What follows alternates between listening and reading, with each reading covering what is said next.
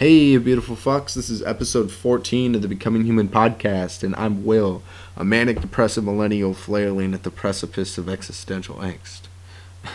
hey, guys. How you doing? I hope all's well with y'all. Spring's in full force up here in the Pacific Northwest. Those fucking cherry blossoms pop against the dreary ass clouds. I've been working on um, getting better at archery lately. Reading this book, uh, Shooting Back Tension. It's pretty intense. Um, I found it interesting that in the process of learning archery, I started learning more about other things. Like jujitsu, for instance, um, when I'm rolling and I get into a panic state, I learn to overcome that panic, I guess, with greater ease because in archery it's kind of the same thing when i'm looking at a target and i don't want to tense i want to maintain my cool and focus only on the target and not freak out or succumb to anxiety. Mm-hmm. And in that process i feel like i strengthen the observer within me the ability to, de- to mm-hmm. detach from those feelings. And it's helped me in a lot of things even in my relationships as well and communicating with other people. Um, anyways, it's pretty cool. So really good book to check out. I completely forget the author's name, but yeah, Shooting with Back Tension. And if you guys like, just drop a comment. Let me know what you're working on. In this episode, Levi shows us what it is to be curious and follow that curiosity through until the end. Levi works for Liberty Lotion, a company that makes uh, topical and tincture CBD products. And for for the uninitiated, CBD is com- a completely non-psychoactive compound and legal that is legal in the United States, Canada, and many other countries that is intended to relieve pain and is an incredible antioxidant. I was really surprised by the effects of uh, CBD in general from a lot of the products that I've tried and even some of the home stuff that have been made with like CBD oils. Um, I was always skeptical of it, only slightly though, because I understood like the effects of weed since I smoked weed for a, um, for a while. But I didn't think they were that powerful. So I thought Levi would be the perfect person to kind of explore what CBDs are and also how him and his brothers started the company and what happiness means to Levi. They also talk about what it's like to overcome the anxiety of not being able to do it or uh, starting from scratch as well. Not having someone to kind of lay out the road for them, just hustling, just trying to figure it out. And it really resonated with me. I hope it resonates with you guys. You, and if you like, you can check out Liberty Lotion at libertylotion.com and follow them on social media. But before we begin, here's a song by the Living Arrows called I'm Not My Thoughts. Thank you, fucks.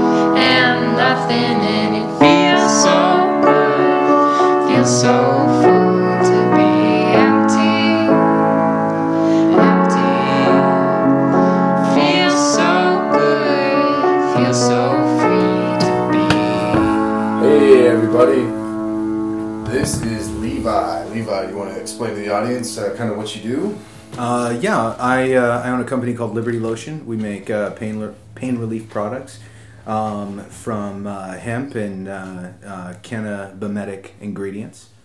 Um, we're currently held in over 300 locations in the United States and four countries. Heck yeah, that's wow.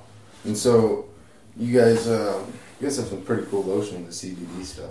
That's I've never really before moving to Washington, I didn't really have any idea about uh, CBD. So, what kind of got you started on, I guess, opening this kind of company? Well, um, it was a little bit of a tragic story, ironically enough.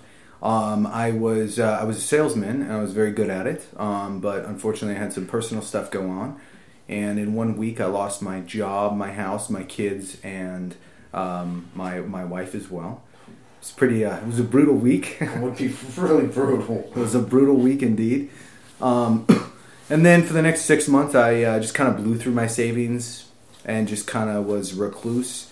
Um, and uh, my brother had um had made this uh, pot cream.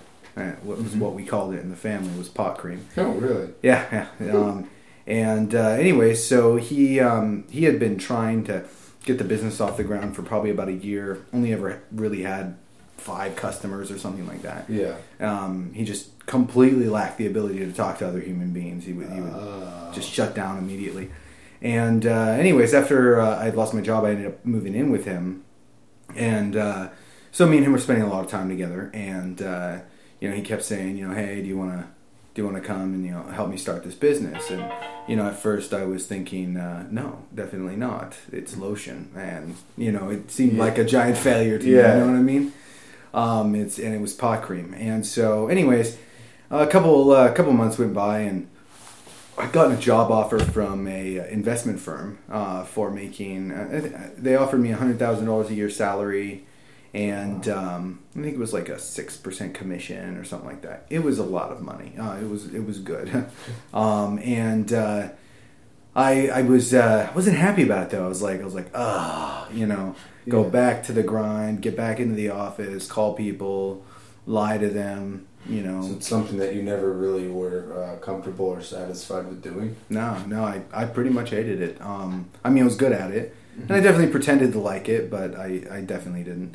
Um, and so, anyways, uh, Sam, uh, my brother, um, he had made a, a batch of lotion and uh, and said, you know, hey, come come and help me out. And so he had just redone the formula to much closer to what Liberty Lotion is today. Back then, it was actually like back in the early days, it was green. Oh, really? Yeah, it was nasty Oh, stuff. whoa. Yeah, that would be a, a hard sell, man. It was hard. So Yeah. so he redesigned it uh, so it was more like uh, it was more like a whitish brown color, See. and uh, was that during um, when Washington started legalizing, or was that prior to legalizing? Well, long after we were actually we, we opened about about a year.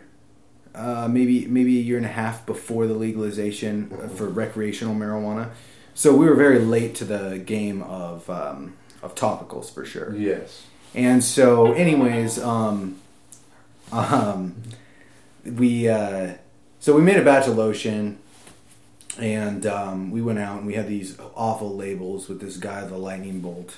Oh, really? Yeah, it looked, it was Like whole- Zeus it kind was- of It was exactly like Zeus with the pot pot leaves on. the Oh, really? Yeah. It was corny. I mean, it was the corniest thing I think we could have ever came up with. Everything has, starts off with edges, man.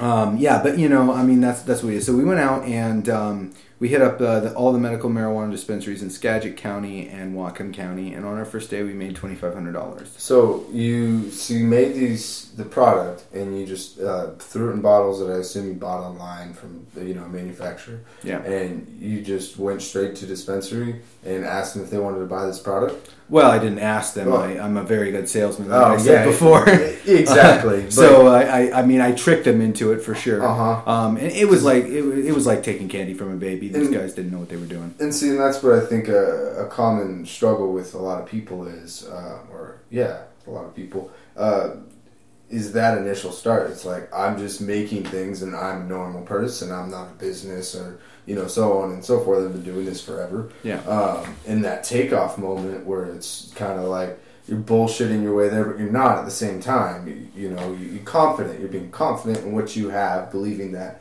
people will want this. You know, that first day we went out, I was anything but confident. Yeah, no, Um, but definitely, you And know, I- that's what I think is important because a lot of people will see successful people who start businesses or who make art and create bodies of work, they're like, wow, those people are very courageous. Those people, or no, those people are very confident, rather, um, or lucky. And none of that generally is the case in my experience from talking to people. I find that they're courageous, not confident, scared shitless, but they do it anyway.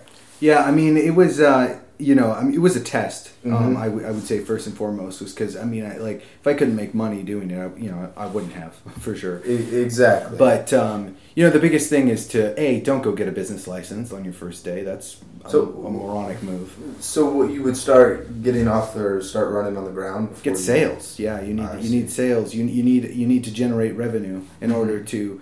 Uh, before you invest money in something, you should be able to make money doing it. Not even a lot, some. You need to prove um, that what you're working with is at least viable, somewhat, mini- at least a minimum amount of sales, something. Mm-hmm. Um, you know, people are interested in it. You know, you have to have something other than I have a great idea, so I'm going to go get a business license and spend all this money getting, you know, renting a place and and buying, you know, um, buying uh, inventory and doing all this stuff. That's that's a recipe for failure right there. Yes. Um, the best thing to do is to start with very little money to no money and um, use the the revenue you generate from being successful to grow your business. Um, Testing the market essentially. yeah, correct, correct. And um, you know, we were in a tough place too in the beginning because, um, like I said, we were very late to the medical marijuana game, and the topical market was considered a a joke because there were no topicals that worked. Um, Oh. they, they were like, they were kind of like a, a, a they were a joke. Uh, people didn't believe they worked at all. Really? Yeah, they did. They didn't believe they worked at all. They thought they thought it was stupid. I can understand that because seeing as CBD wasn't like a, a house name. Oh, actually, I'm talking THC. Oh, T Yeah, really? we weren't even a CBD company at this time. We were Oh. using THC oil. T. Oh, so you were doing THC cream? Wow. yeah, okay. yeah. That's why we called it pot cream because Oh. it truly was pot cream. And uh, anyways, when we got in the market, um, yeah, no one, no one, no one believed in topicals at all. Um, our competitors had destroyed that sector of the medical marijuana business entirely. How so? Because they were putting out quality that was inferior, or Yeah, they didn't have they, their products didn't work, and so people would buy them once and then never buy them again. So these shops would go around and they they would get these huge stocks of lotion because there was a company called Kush Creams. They had very beautiful women um, that were Yeah. running their sales team, and so these women women would come in and bat their eyelashes, and people and and the men would buy a shitload of cream. really. Yeah, yeah, that was Huh. that was how it worked. So um, all these business owners were very anti um, uh, topicals because they had a, a large amount of them. They weren't selling. Uh, people would come in and buy one and then never come back and buy a second one, and it was uh, we were at at an extreme disadvantage. They had two years on us, two or three years of building customers, Oh. um, and um, and quote loyalty um, among among Yeah. Among these uh, among these people. So it was uh, we we everything was stacked against us. In fact, all of our friends and family told us we were absolutely stupid to get in this industry, and that even if we had a good product that would work, um, that it would be impossible to get it off the ground because no one had confidence in topicals at all, and our competitors owned 100% of the, mar- the market already, and there was no way uh, shops were going to have you know they, they have you know two thousand dollars invested in this Kush cream stuff. Why are they going to buy yours, a competitor, and make it so they so it's even more difficult to sell through their Yeah, they only have so much inventory space. I've noticed all these buildings are small. I, I don't Mm-hmm. know if that was because that's what they can do or if that was by choice. But it, it was it was uh, yeah it was it was difficult. So we went out on our first day, and um, I, I I just I just outright tricked people into buying it. I did because I, knew we didn't have a brand. We didn't have we didn't have anything that was was worth anything to them. We knew the product worked better than anything else out there, but no one was going to take our word for it.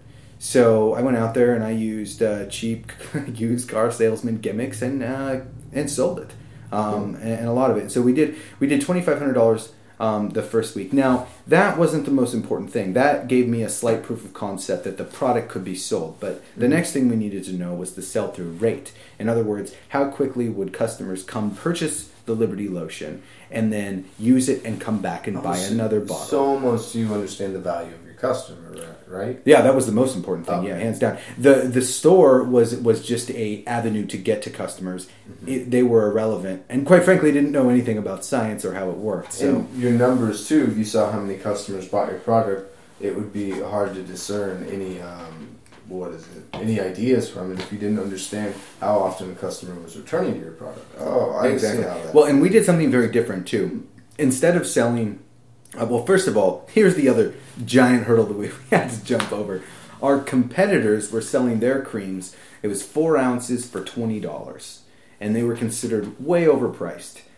I said to my brother, I said, uh, if you want to make a good product, um, to charge twenty dollars is an insult to it. Not only that, if you want to make the truly the best product on the planet Earth, you need to spend money. You know, you can't you can't just sit around. So um, we decided to come in the market at one hundred and twenty dollars for a four ounce bottle. So they're selling theirs for twenty. We're selling ours for one hundred and twenty. how did that affect your your sales? People laughed at us at first. They're like, I had so many people say, "You can't sell a bottle of lotion for one hundred and twenty dollars." I said, you know, um, yeah, that's that's what everyone said to uh, the founder of Starbucks.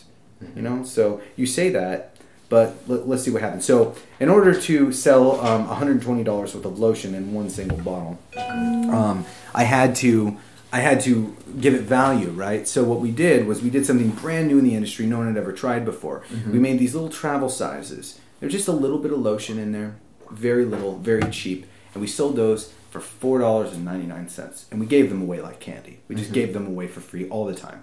And my idea was this. Um, I can't test my sell through rate on a four ounce bottle because it takes a long time to use a four ounce bottle because the product's so good, right? So we sold a large quantity of these travel size, and the idea was how many people were going to buy one travel size and then come back and buy a one, two, or four ounce bottle I see. and the numbers were staggering. Um, and and that that's that's when we decided to actually open the business. So the first week we did twenty five hundred dollars um, in in a zone in, in in one zone. Most of that was travel size, and back then, to make a travel size was brutal. Oh, I bet it was. An individual oh, gravity yeah. pull. It was a nightmare. Um, but the next week, in the same stores, in the same stores, they had sold through all of our stock, and most of that that selling through the stock was repeat customers. People coming mm. in buying a travel size and then coming back and wanting a four ounce bottle for $120 that's interesting. Yeah, and so we made a buttload of, of the four ounce bottles, a bunch of the two ounce bottles. Actually, no, at that time we didn't even have two ounce bottles. We only had one and four ounce bottles, and they were just flying off the shelf. I see how that price point would lend you credibility too, because when generally when you look at especially things with like TH, THC or CBD in them, um, if I see something that is cheaper than the average, then I'm like, oh, that probably is lackluster. It has you know only a little bit. But if I see it over, I definitely know that that contains some you know what I mean high levels of THC. Like I believe them, lends you credibility. Yeah, we, we also created a topical compare sheet where we lab tested all of our competitors' um, uh, lotions for C, uh, for THC content, Mm-hmm. and um, and then we put ours right next to it, and we were ten times plus every one of our competitors, and and so, you know, they're charging they're charging twenty dollars, and you know, there's five milligrams in the bottle. And I'm charging, you know, $120, but mine's got a thousand milligrams in it. Mm-hmm. Um, it's a much better deal. Yes. And so, yeah, people recognize that. And again, the product worked. Mm-hmm. And that was what I wanted to see. I wanted to see pe- real live people who had never seen the brand. And again, the brand was awful. Mm-hmm. Lightning Bolt, Jesus, Buff wannabe. It was awful. Um, and so people come in and they, they kept purchasing, kept purchasing. And uh, I looked at my brother and said, Yeah, we got something. We got something here. We can do this. And within three months, we were in every single medical dispensary in the state of Washington. Holy wow! So let me get this straight. So from the start of you peddling it to you know dispensaries testing your market, and three months later, fill the entire dispensaries in Washington. Yeah, and we were we were outselling our competitors so righteously. It wasn't even funny. It wasn't even competition. Um, quite frankly, I mean, we went we went from zero, worth nothing, with a with a horrible brand and, and everything going against us, to um, again the biggest the biggest topical company in the state of Washington without without a doubt within three months. And and people were blown away because we were. I'm I'm not just talking like we're in most dispensaries. We're in every single dispensary in the state of Washington. That includes the one way out in in uh, the backwoods, oh, you know, in between, you know, like up in the mountains, you know, Mhm, uh, eastern Washington, Mhm. um, and uh, you know, it was it was an impressive growth spurt. But you know, we we did put a lot of hours in to do that. You know, it wasn't easy. did, We drove around this this freaking 1985 Buick. Oh really? Yeah, it had broken. It had uh, had broken windows, so the windows wouldn't roll down. Oh, and It was the summertime, so it was really brutal. Oh. Yeah, no AC. Was, Ugh, was a it just you and your brother at that Yeah, time? just me and my bro. Wow. Yeah, just pumping through it. Um, and then uh, and then we hired. Uh, um, after after probably after we had a good proof of concept and we started really closing a ton of dispensaries, I brought a friend of mine in, Joseph, Mhm. and he did a very interesting thing for the brand. He actually absolutely insisted on wearing a suit and a bow tie. Mhm. I mean, this guy was obsessed with bow ties like you wouldn't believe. bow A tie. bow tie. I'm a retro man with a bow tie. Well, That's you cool. know, when when I would go, so I had I had I had standards. So when I'd go into a medical dispensary, I was wearing a suit. Mhm. Period. The end. I wore a suit, and I got a lot of flack for it. They're like, "Oh, why are you wearing a suit in here? You look like an FBI agent."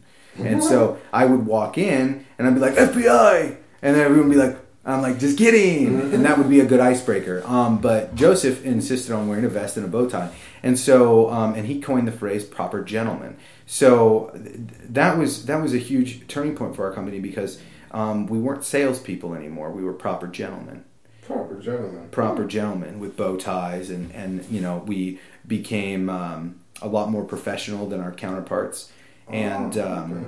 we uh, then re- rebranded to the brand that you know and love the, Yeah. the guy with the Vitruvian man and stuff and um, we uh, we expanded even faster um, now after about six months or so I uh, started having a feeling that something was wrong with the company um, we were doing great. You know, revenues were spiking. Everything was was in good in good mojo. But 502, I 502, the uh, recreational marijuana thing came came to light at that point, and people were gunning for it really hard. What's the so the I five hundred two? Is that when they put like? uh That's recreational marijuana. uh, I see. Because before it was a medical. It was only medical, exactly. Oh. So we were only in the medical thing, and so um, I started thinking about it at the time, and I said, you know, I'm I'm very concerned about this 502 situation because if they passed this law, in which I believe they were going, they were going to at that time because there were some big names behind it, including um, like uh, like uh, Cos- Costco was pro 502. Costco's got their hands deep in all substances. Yeah, they do. Is that like with the alcohol, right? Wasn't there the alcohol They, shit that yeah, happened? they they basically made that go through So single handedly. The, the alcohol stuff for people that for the uninitiated is um, they like lobbied heavily, heavily. correctly for the state of Washington to legalize the sale of liquor in grocery stores, Yep, and they got it. and it's still in place, and everyone knows that that happened. Yep. Okay, that's a tangent. That's fucked. Let's get back to the Costco thing, and I mean the weed thing. But- Five hundred two. Yeah. So uh, so anyways, I heard that I heard that through my through my my grapevine that um, it was going to pass, and so uh, I was talking to my brother. I said, you know, we need to we need to change the formula. This isn't working. Oh, and and we had mold, mold apocalypse on top of that. Another Wait, mold apocalypse. mold apocalypse. It was awful. Wait, so So so um, after so after we had closed every single dispensary in the state, um, we had switched over to we wanted to switch over to a CBD formula so we could sell in the general market, and um, I was convinced. Um, I was the only person that was convinced at the time that CBD was a far better ingredient than THC. And everyone said, "Oh, you need THC to bind with the CBD to create an effect." And I was like, "You know what? There's no science that even remotely says anything like bro that." science. So I was like, I was like, uh, I'm calling bullshit. And so we went to work. Me and my my brother, we um, we uh, altered the formula to make it a CBD formula. We ditched the THC entirely. At, at the time, it was really controversial because everyone believed that that CBD was good, but nah. You know, it wasn't like what it is today. Yeah, the- the- we it hasn't been uh, used by a lot of people. I, I completely understand with that. And so, did you have to use a different a plant that was higher in CBD, or did you just isolate CBD? Um, at that time, I knew nothing of extractions whatsoever. I was I, I knew I knew nothing of science or um, biochemistry Oh, at all. So no, what I ended up having to do was find a source for it, and they charged me more money than I ever thought a person could charge another person for a gram of oil. Oh, I was paying for I was, I was spending around twenty thousand dollars a month with them. It was Dama oil. Oh, Um, I was spending about twenty thousand dollars a month with them, and they were charging me um, forty to fifty dollars per gram wholesale. so you guys started out purchasing the oil. Wow, Yeah, it was brutal. fifty. Fuck, that's a lot of money. You know, like I said, in order to make the best lotion, you have to have the best ingredients, and at that at that time, that was the best place to get that Yeah. ingredient from. Yeah, and it's hard to get a consistent place, correct? Correct, because of the uh, issues with the CO two extraction methods with exploding or something like that. I know it's Um, hard to get butane. oil in dispensaries. Yeah, yeah. They well, they used an um, an um, an alcohol extraction, but Oh, I see. Okay. yeah, at the at the time, I mean, they were the best. They, they were really the only source for CBD oil, high potency. Oh, really? See, Um, I wasn't here around when it was the Wild West. So. Yeah, it was it was it was crazy. And so um, so anyways, uh, we switched over to the CBD formula. Shortly thereafter, um, we had something we called mold apocalypse. Now this almost put us out of business. I'm saying I'm telling you, it was like inches Wow, from putting us out of business. yeah. myself. We had we had an eighty percent failure rate in our lotion for about two and a half months, three months. Oh, Eighty percent of our lotion molded within one week. what? It was brutal. Now we didn't use. We only used like what was considered a holistic or natural, um, paraben-free um, preservatives. paraben is. Uh, Parabens cause cancer. Oh, they do. Yeah, they're bad. They're they're awful. But they're they're what most people use to preserve products, especially products that are um, beauty, you know, you know, body care and things like that. Yeah. So um, so anyways, mold apocalypse came around. We didn't know what the hell was going on. It just started molding. It had never molded before. We it didn't change any ingredients. Uh, except for the CBD, but we had that that tested for mold and it passed, and, and we were just all this lotion was molding like all the time. It was brutal. So um, after that, uh, the two people that we had hired basically lost all faith and, and jumped ship. Yeah, they, they were Oh, like, wow. these were good friends of mine too. Yeah. Twenty fucking Oh, that was- that would hurt, man. Yeah, it was rough. It was rough. Oh. They jumped ship. They're like, this is sinking ship. We're gonna go get real jobs. Yeah. And uh, I mean, I was paying them better than any job I'd ever paid them, um, without a doubt. And uh, so that, that was a little brutal. But um, my brother was like, "We're fucked." Everyone thought we were fucked, um, and I, I just, I was like, um, being fucked is not an option. And so what we did for the next two months was we replaced every single bottle of lotion that went bad, and it cost us uh, so much money. It was stupid. Uh, again, Really? yeah, it was really bad. I went to doctors. I went to mold specialists. I went to um, chemists, um, biology majors. I even talked to high school students that were interested in bio- biology, trying to figure out what the f- was going on with my lotion. Yes. And everyone said, "Oh, the problem is simple. You're being a moron. You just add parabens. Problem solved." And I said, "No, parabens are not an option. And you can't tell me that parabens are the only way to solve this problem." And that's what everyone said. Nope, that's the only way to do it. And so, um, we were just about out of cash. We had like five, six thousand dollars in the bank. Fuck. We're fucked. And uh, me and me and my brother sat down and we were like, uh, "We got a choice here. Uh, we can either close the company." and uh, take the six grand we have left and lick our wounds and go do something else and you know and whatnot, or we can uh, invent something that doesn't exist currently.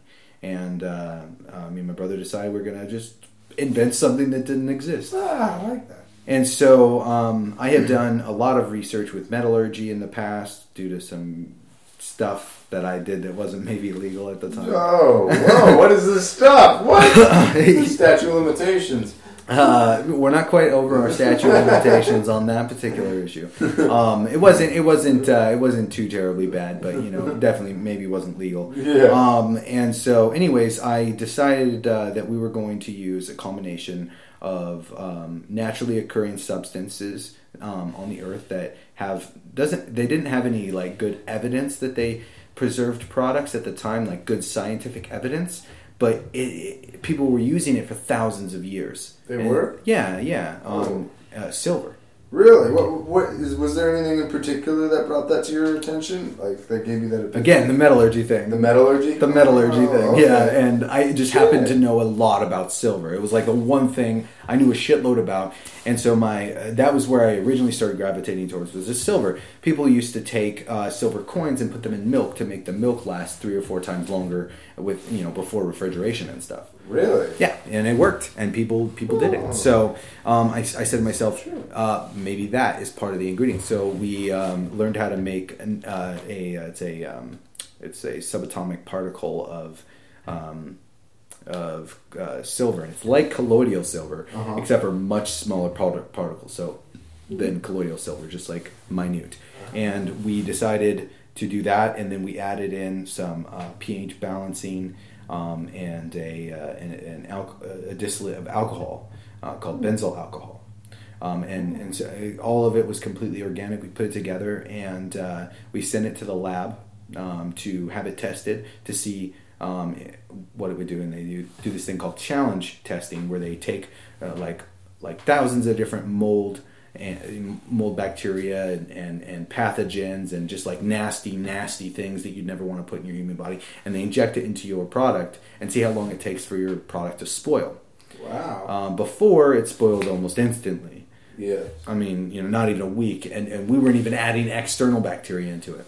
And uh, so we did all this, and within 24 hours, our lotion killed every freaking piece of bacteria that was injected into our lotion. Within 24 hours, it was clean, and it ended up ended up being like one of the best antiseptics in the world. Wow. Yeah, just outright kills everything and uh, all, all bad bacteria. Crazy. You must have felt like you were on top of the world at that moment. No, we were still pretty. Oh, really? Oh, God. Yeah, we were still- still afraid if you're going to be able to rebound off of it. So, how long was that process of I'm fucked?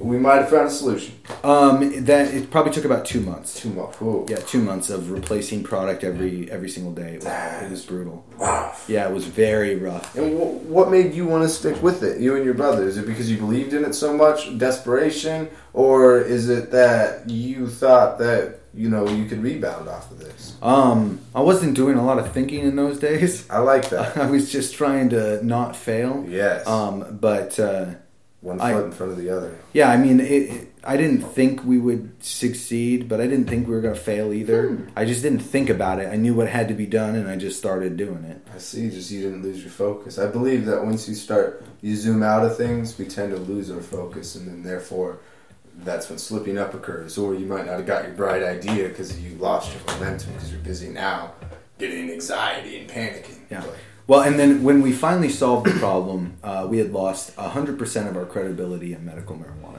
100% of it gone. Really? Nobody trusted us because our Oh. lotion just kept molding day after day. And so I came to them and I said, It's fixed. Here's my lab results. And people were like, I don't know what all that shit means. And I bet you had competitors that were sizing you up by that time. Oh, correct? yeah, yeah. We had Kush Cream coming back and attempting to take market share. We had uh, Topical Way coming back in, trying to size us up and take some of our market share. And uh, we had we had some very loyal customers that just we we had like a cult like following that kept us in, uh, in business. And by the way, if any of those people are listening, thank you all Yes. very much Because without you, we would definitely not be here anymore. And they believed in Liberty Lotion enough to to give us the benefit of the doubt that we would solve the problem, and we did.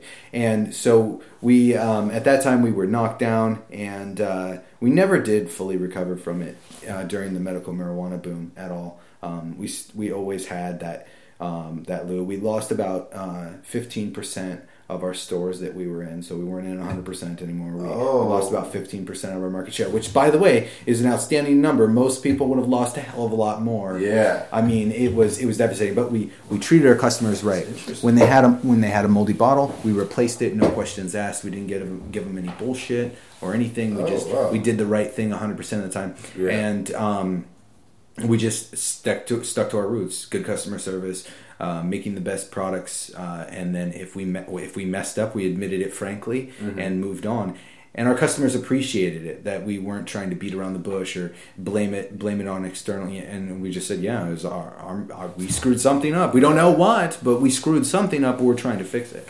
And they loved our honesty and and um, and and so they stuck by us, which was great.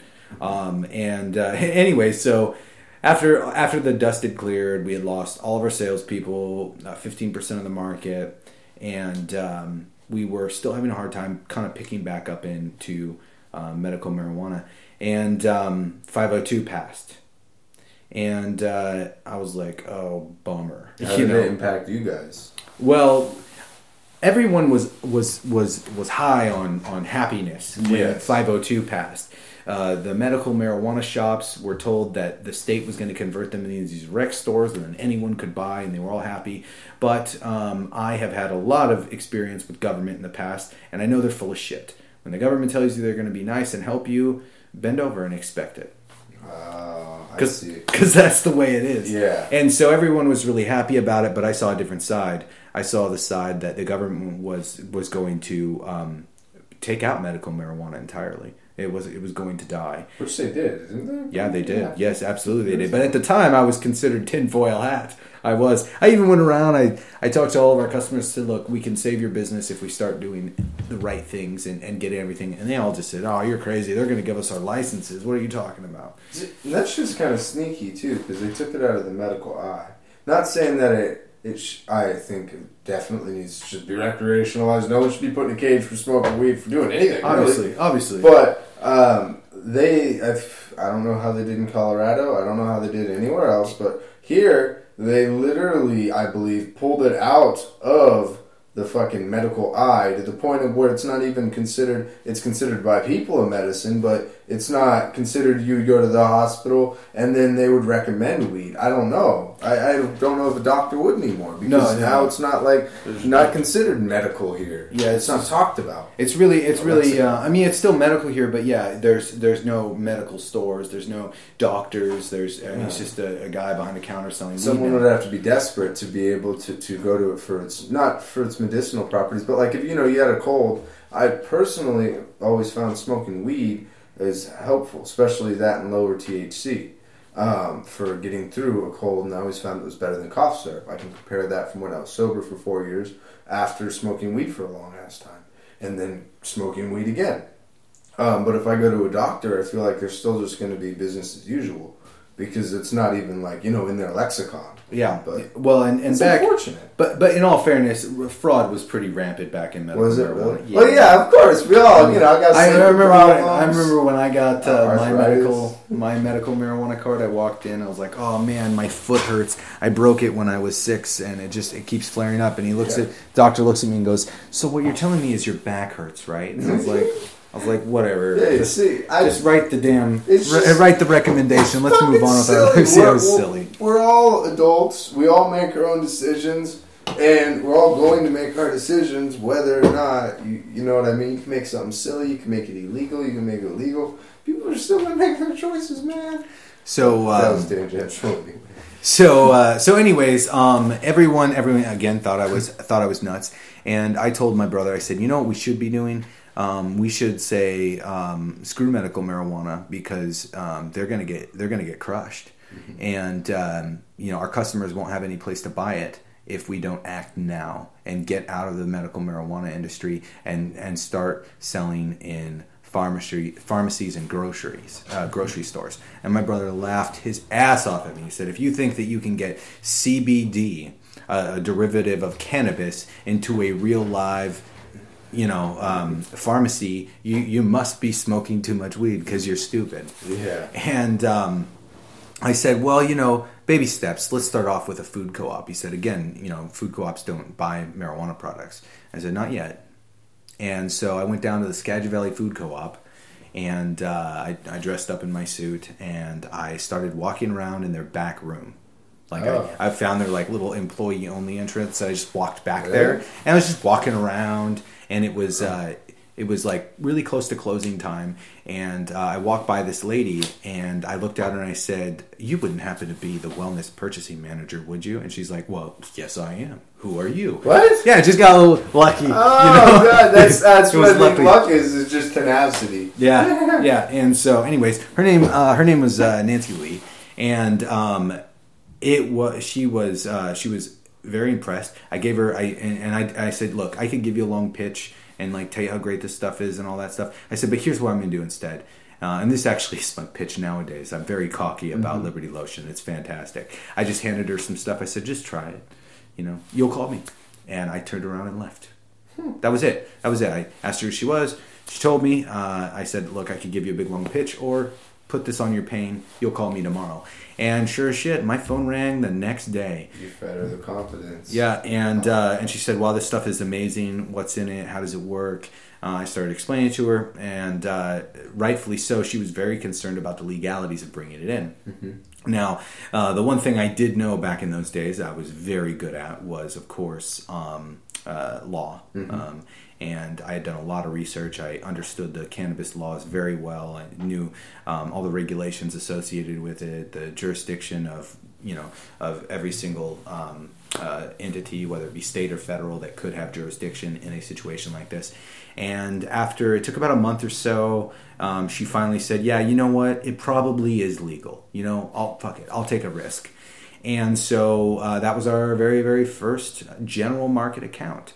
And um, we saw something as our, um, and, and, and medical was still going great at the time, you know. Okay. By, by all means, we were doing well. And uh, we went in there. I did a couple of demos, and I was just blown away by the numbers. The numbers were out freaking rageous. She was buying anywhere from five hundred to a thousand dollars per week of Liberty lotion Wow. per week. Per week. I mean, it was just flying off the shelves. Tremendous. Yeah, people had never seen anything like it, and it was it was out of control. So, um, obviously, at that point, I was like, "Well, this is our most successful account without a doubt." So we started, you know, growing that side of the business. And as medical started to to collapse and fall, uh, we closed more and more uh, food co-ops throughout the throughout the United States. So no longer were we dependent on Washington State for our revenue. We we had um, all the food co-op. Not we're probably not in hundred percent of them, but we're, we're probably in the eighty percent range for the uh, for the food co-ops, and we did it the old-fashioned way. Complying with federal regulations. Yep. We, we called them. We, uh, we we cold called them. We emailed them. We got the sales. Really? So you so to get into these individual co-ops, you couldn't just call. There's no co-op HQ. Obviously, the word co-op itself lends it to. Well, actually, that was one of our issues. Actually, there there's a distribution company, and most Oh. food co-ops require you to work with that company. The problem was they charged they were charging way too much money. They weren't promoting the product. They weren't doing the things that needed to be done for a Liberty Lotion success. And uh, that was a huge hurdle when we were when we were first starting up. People were like, "Oh, you're not with UNFI," and I was like, "I was like, no offense, but fuck UNFI." You know they, you know they they um, they were a big corporation, a huge, massive, multi-billion dollar corporation Really, and they, they handle the distribution for, for all the food co-ops in the United States. the what? Yep, yep, yep. So it's basically like a bunch of uh, an umbrella corporation for sister corp for sister companies or whatever, and it so local. No, not really local because local in a sense, Yeah. but um, but definitely uh, a, a large majority of the profits uh, from these local food co-ops are going to UNFI for sure. And I was like, you know what? I was like, you know what? This is stupid. And think think about it. Food co-ops these are all people that believe in sustainability. They're all people that believe in local uh, sourced stuff. They want small businesses. They don't want these large corporations. And you know what? I exploited the living crap out of that. Yeah. I called them up. I said, "Yeah, you know, UNFI, blah blah blah blah blah." I was like, I was like, but to cut me out and say that you're not going to sell my amazing product to your to your food co-op because I'm not working with a huge corporation doesn't that defeat the whole purpose of a food co-op and Yeah. silence on the other end like oh you Oh, got me. Gosh. and so we uh, again we, we closed. And again tremendous amounts of success. Uh, people people loved liberty lotion. And that was the core of our business. Wasn't that we were great advertisers or that we were amazing at um, you know particular uh, whatever it may be right? Um, the foundation of our of our company was always we make really killer products and people love them. And people want to buy them. And people come back for them. And people tell their friends and their family. You know when uh, when our customers go to their grandma's house and say they, they say hey grandma try this Liberty lotion. It will literally stop your arthritis pain that you've been having for 20 years. And uh, and and that is how we grew to what we are today. That's our core is the customer, not not the not the middleman, not a bunch of distributors, not even the internet. It's all about our our core, our fundamentals, which again make really good products. Mm-hmm. Period. That's what we do. Yes. We make the best. Fuck the price. Focus on Fuck the quality. price. People don't care. People don't care. They want they want the best, and they don't mind paying for it. The other thing is, we've done something that no that as far as I know, no other other company has done. We are 100% based in the United States. All of our bottles are produced in the United States, and by the way, that is a lot more expensive than going to China. I could save a lot of money by going to China. Um, all of our pumps, all of our every ingredient is made manufactured um, here in the United States, 100%. All of our employees are obviously part, you know, part of the United Yes. States, and um, we do not, we do, we we we will pay double or triple um, the going rate of something to get it in the United States as opposed to getting it in China, because um, this is the future of business. The future of business is, um, is sustainable. Is you know helping your own economy, not shipping your money over to China or or to Uganda or wherever it may be. And I'm you know I'm I'm fine with those countries, and I, I fully support them having good and healthy economies, but as an American, I feel like it's your duty to support your own economy, to help build your own country, um, provide jobs where you live locally. Also, too, um, I have very little knowledge in economics. So people out there who know a lot about economics probably wanting to shoot me in the fuck face, but fuck you, and I'm sorry at the same time. Um, is that if you have, if you, you, were to buy products outside of our country, then that would essentially be wouldn't be a closed loop economy. And if you don't have a, cl- you even look at it for like so a good example is small town that if everyone there um, gets paid by some big corporation and basically their money's getting funneled out of there, it's trickling out because the town won't ever build up unless people add to that economy. Because it's a sta- like your uh, how much money something has is always a static finite thing. And so when you're putting it in other communities if that never gets back here in some way like if those people who obviously they don't make money but these people in these big ass conglomerates they don't spend money in that same small town that small town's just leeching money out basically Yeah. And that's what I think is if you look at it on uh, this level in the United States, you're leeching money out that will probably never come back in here unless it's obviously the person who receives the money spends it here once again. Yeah, well, and and that that that's very important to know that the United States is bleeding out. Um, it, it is absolutely bleeding out. Um, the way the way the entire system is set up is set to bleed into China and into the uni- uh, or into the European Union. That is how this is set up. That is why we have trade deals uh, like NAFTA. Um, Yeah. It is set to suck us dry. And um, until until Americans stand up and, and decide that they're uh, they're ready to be uh, be brave again, because this country used to be the home of the free and the brave, but it's not anymore. It's home of the people that want to pay cheap prices and don't want don't care about the real cost of, of, of their of their iPhone. I just think that um merely speculation that everything's becoming so easy, and our response to that ease. So when a child grows up, and let's say for my son, and he grows up with the standard of tablets, and I'm not knocking on electronics. There's caveats, there's pros and cons to everything.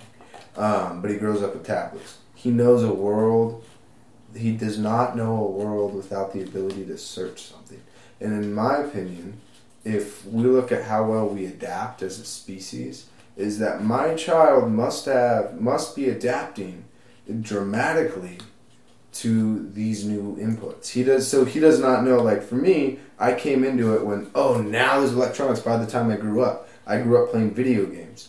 But so I have that framework. But his framework was built before he was born on like the ease of everything. So if he wants to go and um, what is it? If he would like to be immersed in story or into a virtual world, he can be. And I feel like that has to fundamentally change your biology in some way. And with that, though, everything being so easy, I think we lose perspective. Not we lose perspective in comparison to how our culture used to be. So this this sense of bravery and gusto, it's not necessary in our. Not saying that we, you know what I mean, that we shouldn't have or we should have that or shouldn't have it, but it, it's just not demanded of your average person. And I I question the implications of that because the implications of that I believe are not considered. We're just you know going along like we always do. But that is something that I believe needs to be questioned is that this lack of gusto and bravado, um, if it is something that is essential to someone, and what the implications are going to be, and how to, um, I guess, mitigate whatever negative consequences may, might come from it. Because, you know, kid who can't fucking cook for himself. I'm not saying all kids are like that. That's obviously a extreme example, but I've heard that. I've heard people who put like this once again could just be an idiot, um, just a single idiot, you know, rare, um, puts a fucking tire pressure thing right next to his tire to fill his tire up, and he's wondering why it's not working. And he goes in there and he complains that it's not working properly. He says, "Oh, you need to put it on your tire." Really? Yeah. And but once again, extreme example. I'm just saying. well, people uh, people nowadays are afraid of discomfort. Yes, I, I think so as well. That's why I always try to. I always measure a man or woman by how much discomfort they can actually stand. Yeah. Well, and and here's the thing: um, becoming successful is is a giant discom. It's uncomfortable. Yeah. It, it is uncomfortable. It's always uncomfortable. It's uncomfortable from the moment you start. From the moment you decide, I'm going to do this by myself and not with a job. Um, that that in and of itself is uncomfortable. Sometimes you have to work 18 hour days and not get paid for it and get paid zero. You make nothing. Yes. Um, but the difference is um, one success uh, is uh, a success that not only uh, lasts a lifetime, um, but is an amazing journey along the way. Um, it's it's fun, you know. I, I look back on Mold Apocalypse not with a uh, not with a feeling of remorse or oh it was so scary. I I think back on it and it's a fond memory. Mm-hmm. Don't get me wrong, it was uncomfortable at the time. Yeah. It was very uncomfortable, but it was a very fond memory at the same time. I think that the important thing too that I like to underline is that those moments that you can own yourself are far better than trying to build somebody else's dream. Yeah. In a lot of ways. Not, I mean, small. My experience in like small company, it feels like that still. When I say just your dream, I don't even mean you yourself. Like I'm in I have to do something. But I mean, I believe, I think it's in relations to Dunbar's number. I need to read more about it. but uh, that we only can like store 150 people or some bullshit within our our minds, and then anything outside of there, we don't recognize them anymore. Go one ear out the other if you have a company that becomes larger than maybe that number, or my, in my opinion, maybe like 20. If you go over 20 people, it's not a family. And those don't, it doesn't feel like your dreams anymore. So when you're doing these struggles, like if I'm at work and all of a sudden, like a fucking, if I was a chef still, and I had a really rough day, it's not gonna feel the same. I'm not gonna own it like I would own pursuing this idea, or you know what I mean. Like when I make art, or when I'm trying to push a product, even a podcast. I experience like you know a certain level of anxiety and discomfort and trying to talk to people and then trying to convey these ideas and articulate them well. But that, once I get over that discomfort, it is the greatest high that I've ever felt. Just like when I perform on stage, it's the fucking, it's amazing. I, I can't stop doing it. Just jujitsu, kickboxing, all that shit. Yeah. And it's, I think it's important to find that thing, to find that itch, and even. Uh, correct me if I'm wrong. A product that relates to your own itch. If you're going to go a product route, I mean, is uh, Tim Ferriss is someone who brings it up often. Is uh, try to build something to or create something that scratches your own itch. Don't try to make fucking strollers when you don't even have a child. You don't even know how to build that shit better. Like, wait, Yeah. you don't know heart. Well, and and to to be fair, yeah, that was one one part of the story I actually did leave out was you know the reason Liberty Lotion even came into being originally the green nasty stuff Yes. was uh, my brother sustained a pretty severe um, injury Oh. uh, working at a industrial plant. And uh, and it disabled him, and and the first generations of Liberty Lotion were of course made to treat his own pain, and so he he made for what he had at the time he made an amazing amazing product. Um, Obviously, we've had to advance it significantly since then. Yes. Um, but uh, you know, the idea of using cannabis to heal uh, was definitely um, a a fantastic uh, situation. So um, now, uh, if you'd like, I can continue with the the Moget there. absolutely. Before I get off on the tangent. Yes. So uh, so anyways, uh, after after that, um, we decided that we wanted to uh, um, expand even more and uh, get into pharmacy. So um, there were there were a few things that were happening during that period of time. Of course, our costs were really really high um, on our oils and stuff. Um, our cost of goods sold were brutal. I mean, just downright. Really? Oh yeah. Um, they were another another thing that was close to putting us out of business. Most of our money was going to buying oil. Oh, so Um, it was the oil part that was the biggest It, pressure. it was Okay. very bad, yeah. And of course, as medical started to crumble, Dama, which was a purely medical marijuana company, um, was crumbling. You know, they were losing their business. Mm. And so um, I had to learn how to do extractions. Now, luckily, I'd gotten my feet wet with Moldpocalypse on the whole, um, you know, biochemistry side of things. That gave me a good uh, vantage point to learn how to do extractions. So, um, first, uh, first, first step was to a learn how to do extractions. I started off with ethanol extractions. They were pretty crappy. Um, you know, ethanol alcohol. yeah. ethanol, alcohol, yeah, and uh, they, they were pretty bad. What did they Um, leave like uh, residue behind, or what was it?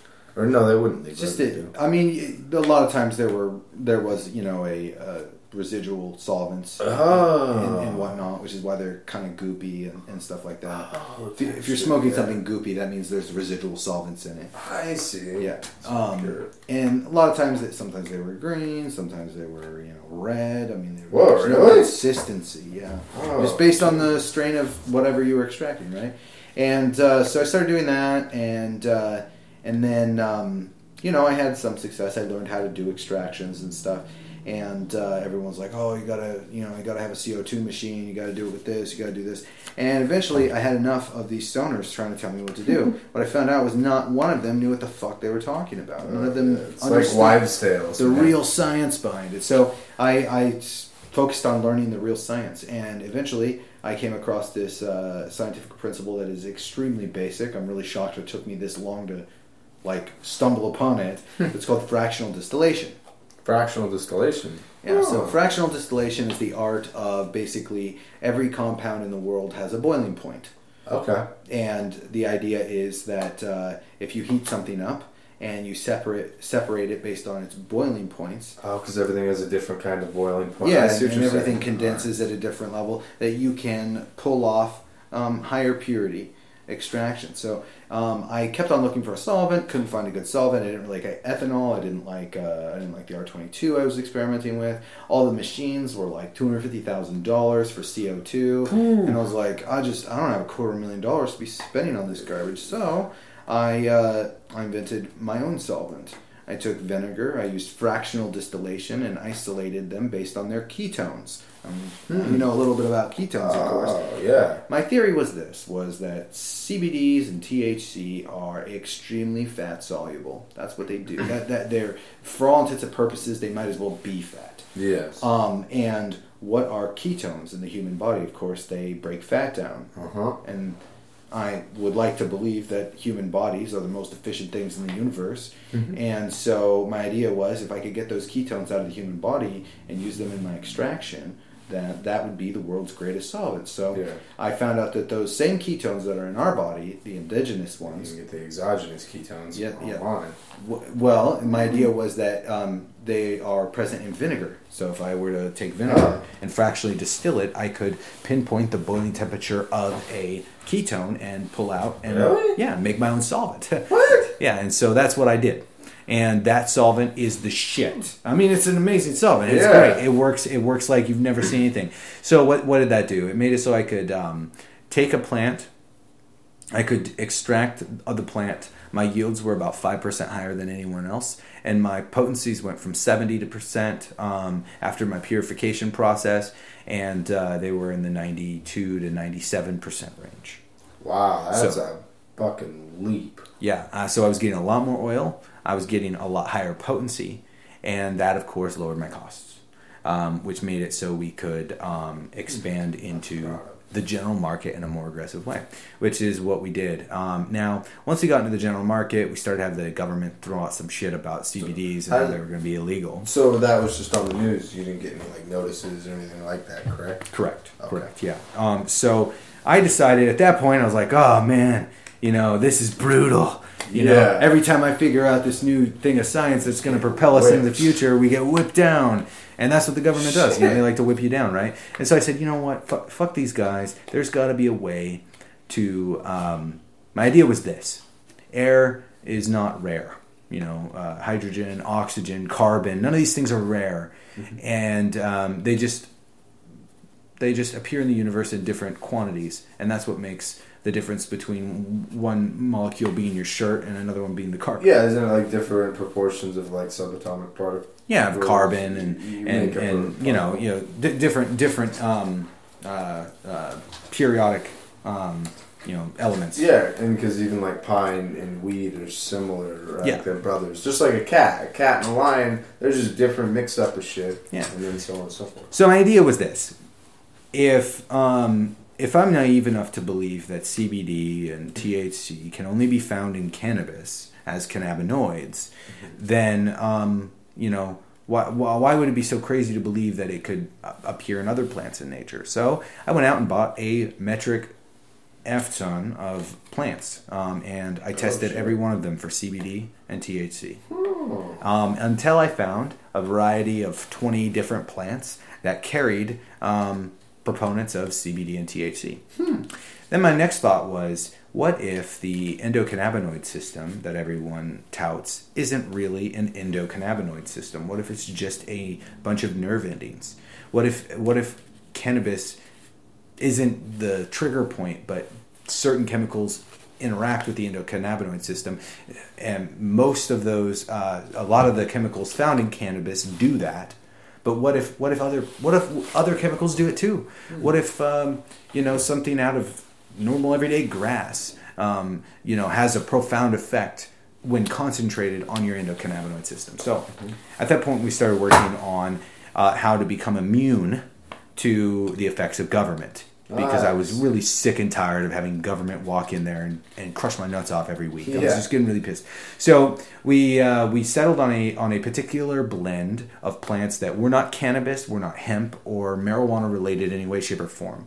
Um, and I did extractions and purifications and got our ratios. Uh, I was making CBD oil that was 95 plus percent pure and did not was was not in any way shape or form connected to cannabis. Now, the other cool thing about this was during my research, I found another few plants that weren't cannabis at all, but had profound and significant um, effects on the endocannabinoid system, Really? similar to CBD, but on steroids, meth, crack cocaine, and heroin all at the same time. Oh, that's interesting. It was it was uh, it was some amazing amazing discoveries. So what we did was we switched up our formula once again and made it so our CBD was no longer derived from hemp and cannabis, but it was in fact derived from uh, from a proprietary blend of plants.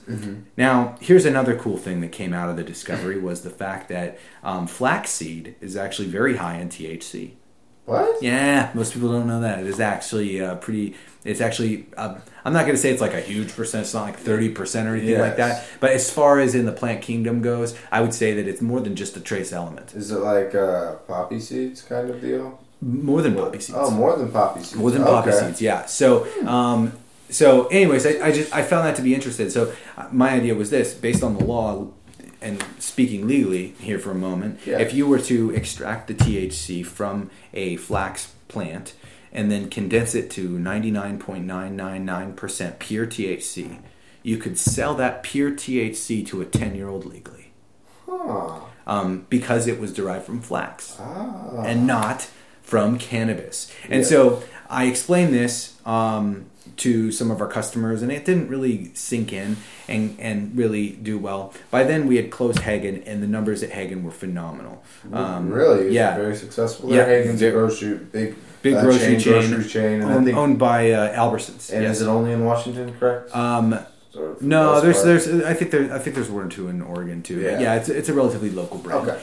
And uh, the the numbers there blew the food co-ops just out of the water. Wow. I mean, it's it's and that that's been crazy. And uh, pharmacists, people can go in and talk to a real pharmacist, someone that went to school and understands chemistry, and ask them about CBD. Ask them how it interacts with their body. They can ask questions like, "Is this going to make?" Yes, yeah, and, and, and they can go talk to a real life pharmacist. And the great thing is, these pharmacists, once they start seeing what Liberty Lotion was capable of, they're starting to recommend it to their patients.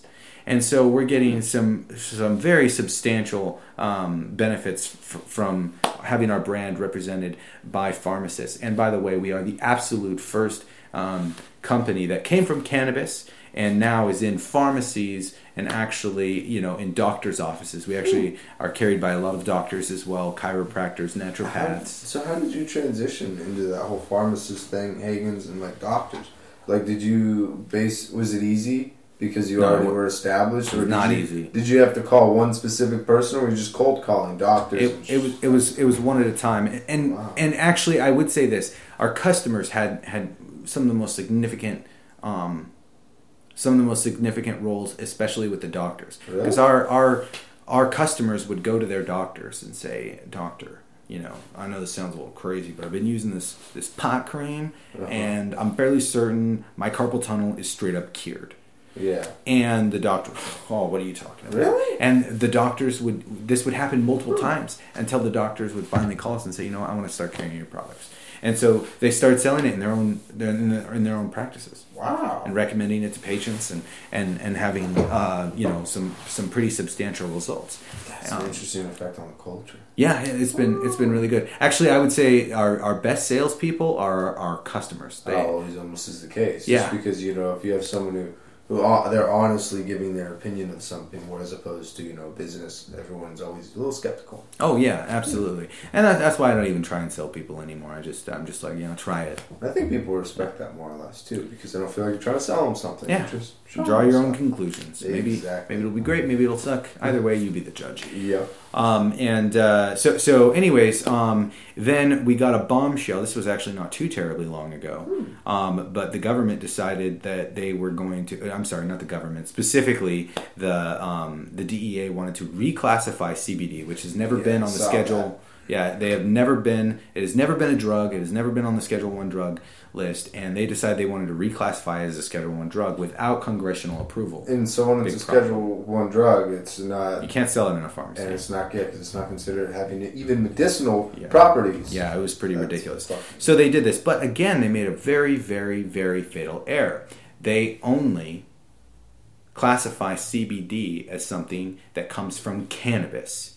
Really? Yeah, it's only, in, as far as the government's concerned, it is only ever derived from cannabis. And of course, I had already figured out that it was not just derived from cannabis. And prior to them releasing this information, about six months before, I'd already made this completely aware to our customers. We had done a lot of press conferences on it, talked to people about it you guys got out in front of it. way in front of it because I knew they were going to pull some shit like this. It was obvious, Oh, and so um, Haggen called called called us up and said, "Hey, you know, we heard that it's been legalized. We have to pull you off the shelf."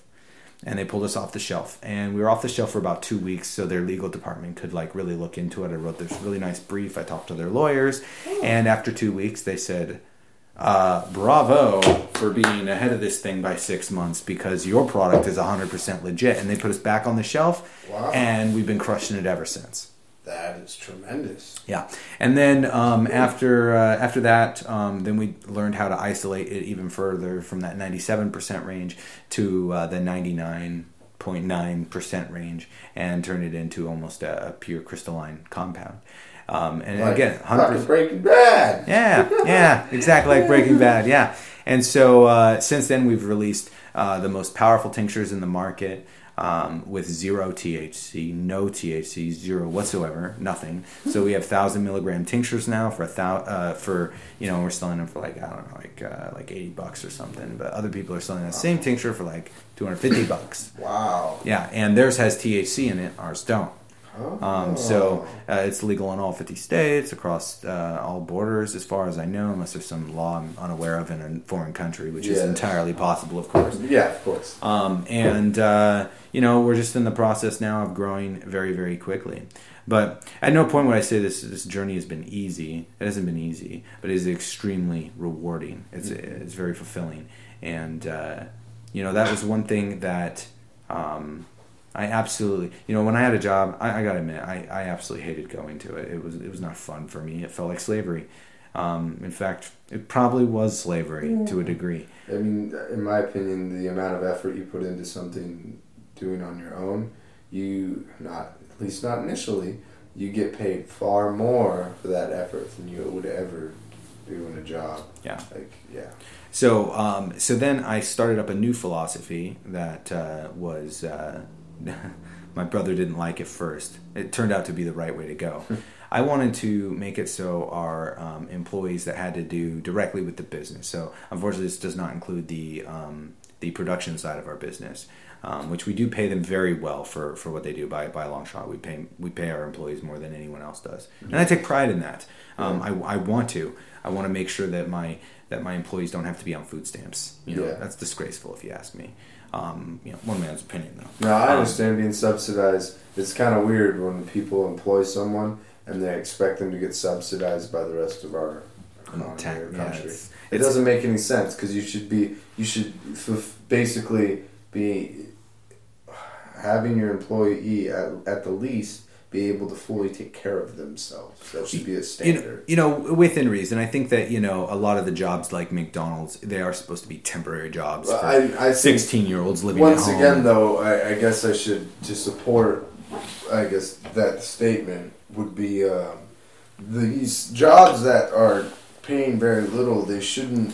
There shouldn't be an option for it to be permanent. It should be utilized for um, children, not children, but uh, Child labor. Yeah, young- yeah, child labor. Young adults in a public education program to where people are cycled through a variety of in need jobs. So people should be, as a you know a young adult, work at McDonald's for a minute, and then they should go work at like the lowest form of uh, healthcare. But- because then they can be like, oh, I really fucking hated healthcare. I don't want to be a nurse anymore. Fuck this.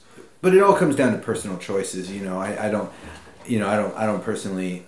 I, I think I- again, it comes down to personal choices. Some pe- people are habitually poor because they suck with money, But and, and they, they, they can't get it together to move Yeah. beyond that. But and, and some people don't like taking taking any form of risk. And I'll tell you, one of the lowest risks thing you can do is make minimum wage. Well, is it though because our culture supports that? Because all our schools have ever been trying, or the way that our school system was set up was in response to the Industrial Revolution, which was to put out uh, machinists, to put out workers to work in factories. Yeah, but we don't we don't do that anymore. I know we don't, but I mean our education system, the way it is, the way it was built was to teach people to f- have ha- the ability to read instructions and follow instructions. It, like literally, that's it's not built for you to be able to um, for abstract thinking and reasoning. For you to be able to critically think and you know build shit, it's for you to regurgitate information Yeah. as it stands. The problem with the problem with our school system today is that we teach our students what to think and not how to think. and that's what I mean. Is that's that's Like, set up for to become a worker. So like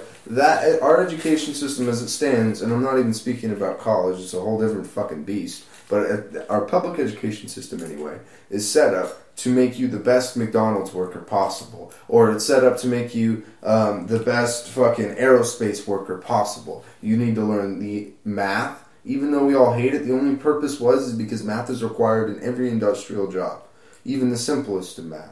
It doesn't matter like if you want to be an artist and you all you need to know is you know you don't need to go beyond algebra because you just need to do fucking taxes.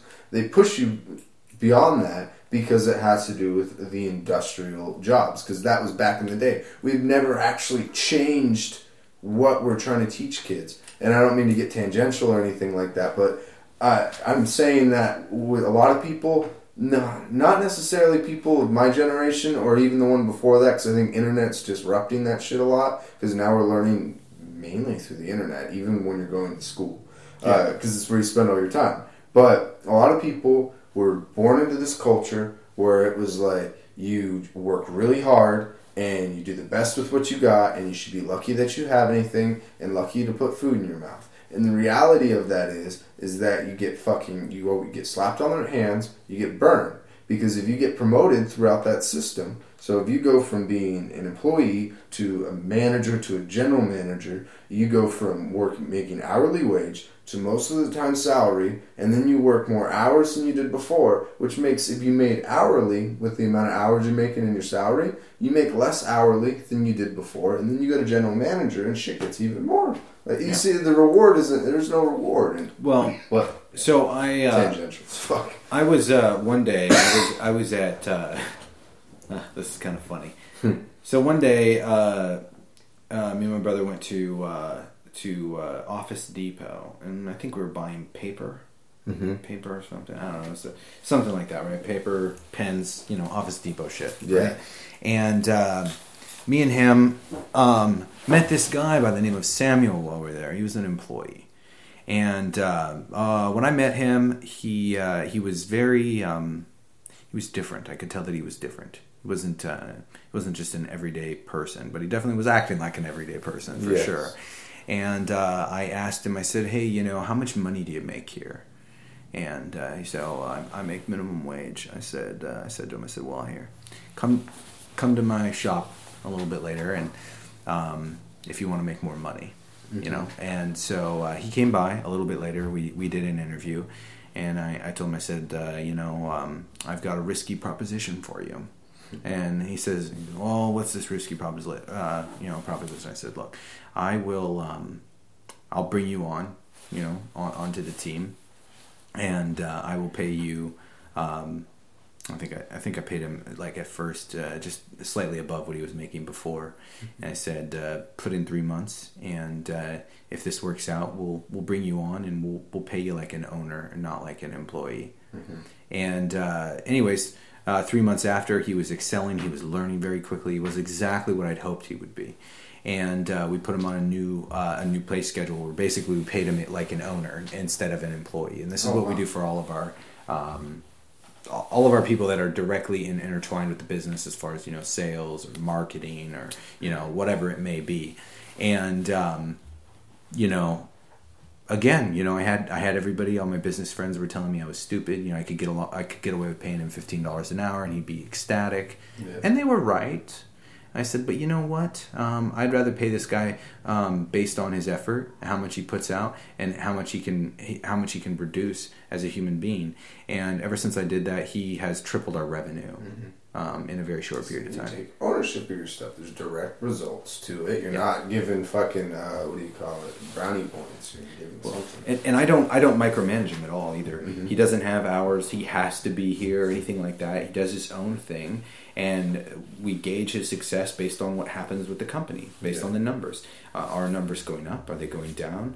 Um, and the the great thing is, you know, originally his whole job was supposed to be to make phone calls and close stores, and he's evolved his own position. Now he does all of our online marketing. He he handles um, a, a majority of our shipping department. He's basically the business manager. He does a little bit of everything and, and excels at everything. And and the great thing is, is he learned all this from the University of Google Oh yeah. for free. Oh yeah. Didn't cost him a penny. Um, and and so you know that that that'd be my my position on Yeah. on public education and university. It's a complete waste of money. It's I and I mean there was like you take Tim Ferriss for example. Once again, he uh, instead of spending for what six years of education, I don't know, four years, six years, you know, bachelor's degree. Um, he used all that money and he invested it in businesses. And he's like, yeah, I learned so much more from that. It's not to say not to go to school for people, but it's just it's just, there's no rigid idea. No, you, any of this. you know I'm gonna Shit. take I'm gonna take a firm stance.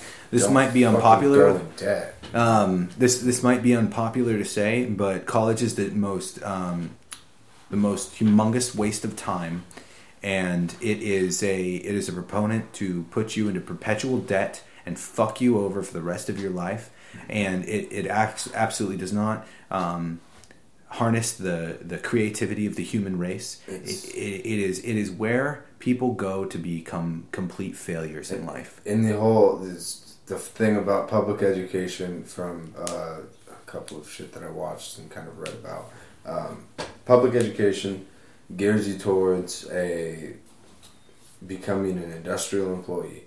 When you get to college, uh, especially doc- doctorates, um, it gears you towards teaching. That's all it is, teaching. And it teaches you how to become a teacher. It doesn't give you allow you to think for yourself. Doesn't it? Does teachers on their own incent- try to incentivize that? But the entire system itself that they're operating in, it doesn't. And you're completely right. A good example is programming. So by the time that I get in programming or in school, and I'm working on my associate's degree, for example, um, everything that I learned by my associate's degree, and by the time that I graduate, she's probably been teaching the same thing, reiterating, regurgitating the same fucking test, just adjusting the smallest things. And I've heard this before many times. Um, so it, first of all, programming changes extremely fast. New languages come out, new um, revisions to the language come out constantly. It's literally a normal speaking language. It's just for the machine. It's a way to speak to the machine and a way for it to be able to do what you tell it to. So by the time that I graduate with my associate's degree, everything I learned is like a flip phone, and now I'm working with smartphones. Yeah. Every time. And that's in business everything. The amount of time that you can actually fucking you could spend three months learning what you could in a year and I, what i'm really excited about is the internet is a disruption of the education system because now it's a fact check that people are fact checking people are following their curiosity and going down rabbit holes per se and um, reading you know actual papers but there's also like um, it's not private schools that are coming now, but it's it's school as a product. And I don't know if it's right or wrong, but it's very fascinating. it's wrong It well, the, I mean, school is a product. There's a there's a couple companies that are whether or not it's like so you you're like I know a lot about weed and I know a lot about chemistry. I don't know, you know, I'm not saying you're an expert in there. I'm just using this as an I am an expert. But yeah, I just wanted to make sure I didn't make any assumptions. No, I am most certainly an expert. Yeah, Uh-huh. no, definitely. I But qualify as one. You said that I know a lot about chemistry and I know a lot about extracting. So I can start a school because I I thoroughly understand this. I have working fucking relevant knowledge. You start a school to train people, essentially a training program, and you make it difficult because that's the only reason why it's valuable is because not everyone passes. That's the whole idea. Is that you have to jump through these hoops and it's kind of hard. Um, then they graduate, and everyone would be like, "That guy's credible. He has his own, you know, business, his products and shit. He's consistent. The chemistry, you know, it's on point. He knows that he's an expert, obviously. And this is really hard because his pass rate's seventy five percent. So these people, yeah, I'm gonna hire him right away. So that's what's coming out is they're doing that for programming now. I can spend one thousand dollars, or I can pay him fifty bucks to hundred dollars a month and I can do it either all online or I can go down to Seattle and I can just chill there. Three month intensive program. By the time that I get out, I will know um, all the common languages. I'll have working knowledge. So much so that with my certifications, I'm guaranteed a hire or else I get my money back. I mean, that's that that's a, a much. I, I think that's a great evolution. I think it's to interesting. I think I think, I think And they're not accredited or anything. Yeah, yeah. Well, because I've often considered setting up schools for business, Mhm. for sales. um, and um, and probably not chemistry. Yeah, I, I just found Hon- hon- honestly, the chemistry that, that so the chemistry that I do, to be perfectly straightforward here, is very basic stuff. Mm-hmm. Yeah, exactly. I'm I've become very proficient at it, Mm-hmm. but I would be surprised. You know, if you if you were studying at university and you were like a, a first year chemistry student, Mm-hmm. I would be very shocked if you could not pull off the exact same things that I do. yes, I, I'd be very surprised by it. So so like yes, I am an expert, and I know a hell of a lot more than a lot of people, especially when you Mm-hmm. compare the people in the industry to myself. I seem like a super genius. Yeah. But if you compare me to a first year chem student, Mm-hmm. I'm fairly certain the first year chem student would blow me out of the water. And the the one thing that I was trying to highlight though is just the interesting um, the interesting way that technology has disrupted the education system. In in my hopes that with this new law um, that just passed, I know everyone hates it, and I don't even know what to think of it, but just passed the voucher system, so where you can ins- so the government will pay if they approve it for your child to go to a private school or a home school or public schools by using vouchers. So it's just like um, if I want to go take them to a private school and they give me a voucher for X amount. I'm not saying that's right or wrong, but I'm just saying we're a lot of people are coming to the conclusion that this system's old and funky. Let's try to evolve, and I'm finding it interesting, just like with CBD and weed, um, how it's becoming part of the culture. This internet cohesion with our education is becoming part of the culture too. Well, you know, one thing I uh, I've done extremely well in life by predicting um, government action. hmm Um, and here's here's here's how I predict it. It's very simple. Uh, our government is a corporation, and that corporation, its job is to make money and to get more power. That's their job at all times. And so when you look at reform, uh, and I'm not saying there aren't times where those where those issues are abandoned uh, for the good of the people. It's freaking rare, but it can happen Yeah. um, more than likely what's going to happen is that you're going to see universities you're going to see um, more of those accredited and or unaccredited colleges for massive dollars uh, coming from uh, for student loans because the government has a, a strong vested interest in keeping uh, its population in debt and uh, and, and, and slaves. yeah, I mean, it's it's you know, slavery in the United States is alive and well. That's what they're saying, and this is uh, in relation to weed, locking people up in fucking cages for the choices that they make. Not even just weed, anything, any of that sh- that that you know impact your own self, but also the wages. you know, but I must say we've we've made we've made some really great uh, uh, strides as far as um, as far as um, uh, racism goes, um, because the the government no longer discriminates based on race on who, who they want to be a slave. They They don't care if you're black. sometimes. They don't care if you're white. They don't care if you're uh, L- Latino. They they just want they just want you to be a slave at the end of the day. And I question whether or not that's a conscious effort or if it isn't a conscious effort, and it's just a what do you call it? Like the organic ebb and flow of this system that we have with the diffusion of responsibility because it is so large and how the bureaucracy works. If that makes sense. Like this is just. I feel like it's like. Uh, It, it's been it's been so systematic though that it's hard to believe that it's by accident or by evolution. Right, how so systematic? Like, Well, if if you have a couple points that you have. Yeah, so I mean, if you look at our education system, you know, there was a time there there. So if you look at the evolution of education, where it first started out, uh, the education was the responsible responsibility of the parent. Um, and then they be they, they made it a public system, and at, at first people were extremely against it. In fact, they would send uh, police officers to force parents to send their kids to public schools. Really? Yeah, it was it was extremely. They were like, "What the hell?" Because remember, a public school is run by the state. That is the government educating your children. Period. That is what it is. That is a fact. And so, at first, the, the citizens were like, "I don't know if I want the government um, ed- educating my kid. That's me. That's my responsibility as a parent." You know, to educate them, make sure that they know their stuff. And but anyways, they sent the cops out and made made the kids go to school. And every step has been to basically make your child not use their creativity, not to dream big, not to go after what they really want to do in life, and not to uh, bring the value they could bring to the species as a whole. And, and and it's always it's always been it's it's chipping away. They just keep chipping away at our humanity. And once again, that's what I, I believe that the, during the time that our public school system was being laid out was during the Industrial Revolution, and it was to create someone who would be fulfilled and happy working as a worker within the you know a, factory worker and not trying to cause any problem for you know the select the people who own these companies not trying to pillage because there's also these i believe that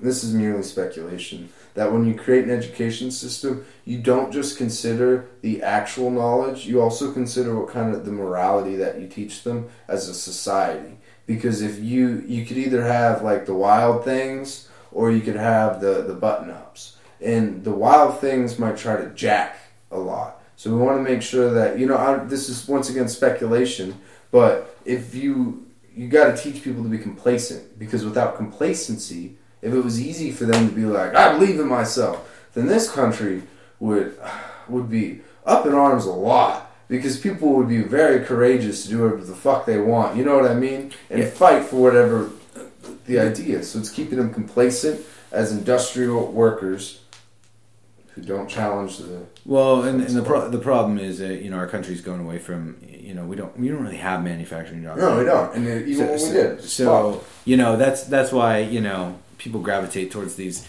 lower paying jobs. But you know, at the end of the day, um, you know, we need we, we we do need a massive reform, um, uh, especially. And I think if we want to fix our problems, we need to start where the problems are, and that is in school. And I mean, one thing that that I do, and it's a guilty pleasure. It is. It's a it's an absolute guilty pleasure. I should walk around the street with your pants off no, no, Whoa. no. I watch I watch um, uh, snowflake cringe videos. oh gosh Yeah, I do. I know. I know it's awful. And I watch feminist cringe videos. You'd be surprised by how many people indulge in those kinds of Yeah, th- but here's why I watch them because I'm, I've always been very interested on what makes something happen. Um, in general, if I look at something, I want to know how it works and why it works. And so I see all these things that you know. When I was a kid, that were it's just they didn't have it. You didn't have um, girls running around saying, "Oh, I'm a boy now," um, and just making up absurdities and saying things like gender isn't real, that it's a made up thing. Yeah, Of that's course- kind of silly. of course it's real. Biological differences that we all know. Yeah, and, and, and there's and look, I'm not saying that hormone therapy can't can't change those. Of course, that that's true to a degree, but you X know, Y chromosomes. There's X X chromosome and X Y. Period. That's it. Even if you Wait. take, no matter how many hormones you take, you don't change fucking chromosomes. You can't. And I'm Yeah. not saying you're right or wrong, and I hate you, but I don't. I love you. I love everyone. So, but you, silly. but you see this complete oh, divorcing of common sense. You know, this complete and utter lack of basic intellectual or the ability to reason and think. You know, like when uh, it, it just doesn't make any sense. And then, and then you've got um, you've got these these wild feminists running around man hating all the time. You've got um, and, and you know they've um, they've evolved from what they once were, which was a a noble group of people seeking to um, have equal rights for all human beings, man, woman, are equal the same. But now it's turned in, it's it's disappeared, it's changed from that, and it's just about hate. It's about fueling these these ridiculous conflicts with nobody. But I think Martin Luther King is a really good example of that. And um, Martin Luther King went into it. He wasn't trying to um, make a group equal. He was just trying to find equality, and that was in his one of his might have been in his speech or one of his speeches. He were in the way where he didn't want people. He wanted peaceful protests. He didn't want to. Uh, what is it? You don't want to inspire or incite violence against the people, the aggressors, because violence begets. I'm not saying that every case violence begets violence, but violence begets violence in this situation. When you are an asshole, so if you, there's many things I'd have to say about this, but there's with like a feminist or anything like that. When you are trying to say like, you're horrible, or even fucking this white privilege shit. Ah. When, but when, when you're attacking someone, when you're pushing someone down to be able to create equality, you don't create equality. You create the same oppression, just flippity fucking flopped. Yeah. But I think there's also something that to take into consideration and not to detract from the importance of you know what's going on culturally, but that now with the, the internet, we have uh, like kind of like Reddit where you upvote really cool shit and then it's you're gonna always see first really cool shit. Well, the thing that we like to talk about the most is the things that fucking make us angry, the things that we think crazy as fuck. So if you think about it in Reddit terms, it's gonna get upvoted on the entire internet of social media and everything, even search engine, except Google, I guess, tries not to do that.